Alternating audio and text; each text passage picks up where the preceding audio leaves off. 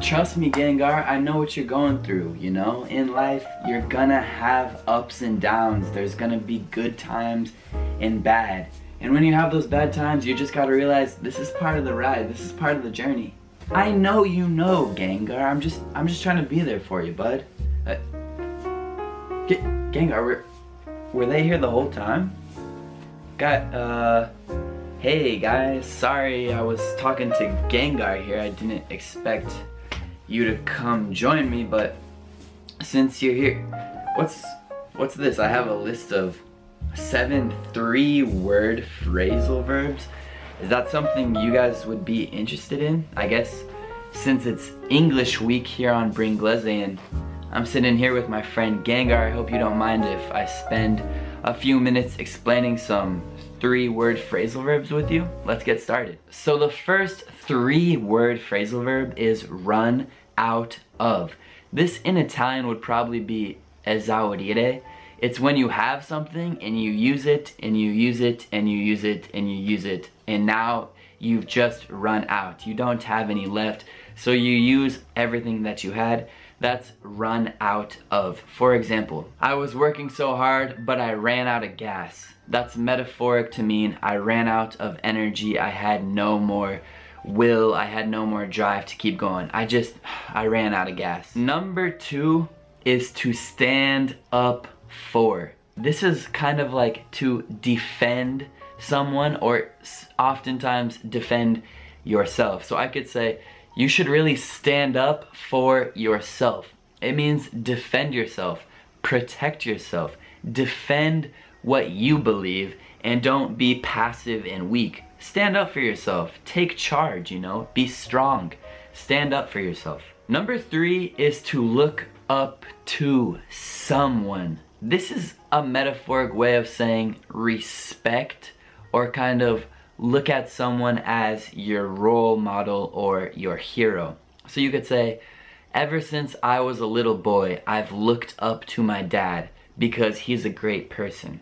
So I look up to my dad because he's a great person. I respect him.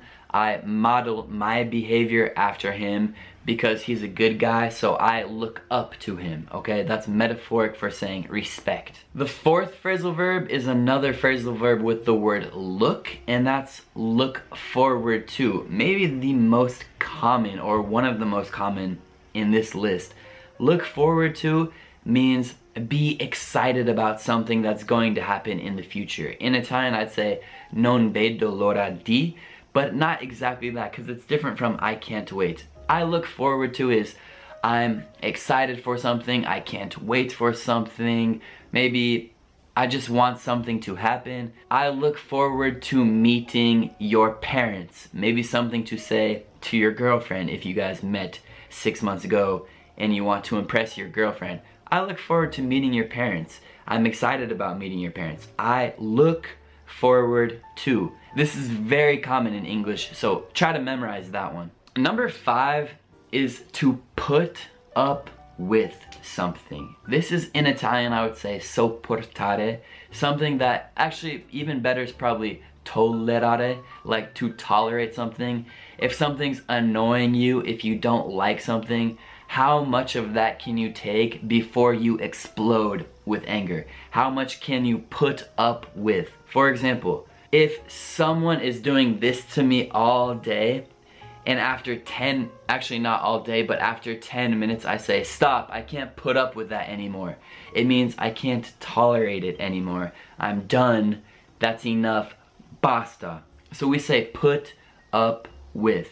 Maybe as a boss you want to tell your employees, don't put up with garbage from the clients. Number six is to come up with, which means invent or create or brainstorm and think of an idea. It's something that you came up with. It's similar to inventare. So if I'm thinking all day and then finally I get a good idea, I could be like, I came up with an amazing idea. I came up with an amazing idea. It's like to have an epiphany, to think of, to invent something, create something, come up with. And last guys is to check in on or check up on. This means controllare, but more precisely to see how someone is doing, someone who you haven't talked to in a while. You give them a call, you say, I wanted to check in on you, I wanted to check up on you, I wanted to see how you're doing.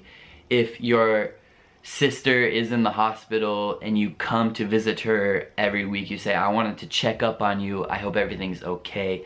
It's really just, even if they're okay, there's no problem. You just give them a call once in a while or a message. I want to check in on you. I wanted to check up on you, see how you're doing. It's just like checking in. So Gengar, those are the seven phrasal verbs that I found written here. I wonder who wrote them. Was that Mr. Bear?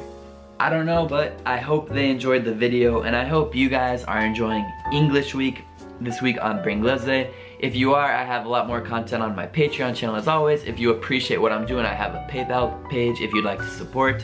Anything would help and uh, I'm gonna keep making videos for you guys so I hope you enjoy it and uh, I'll catch you next time like and subscribe peace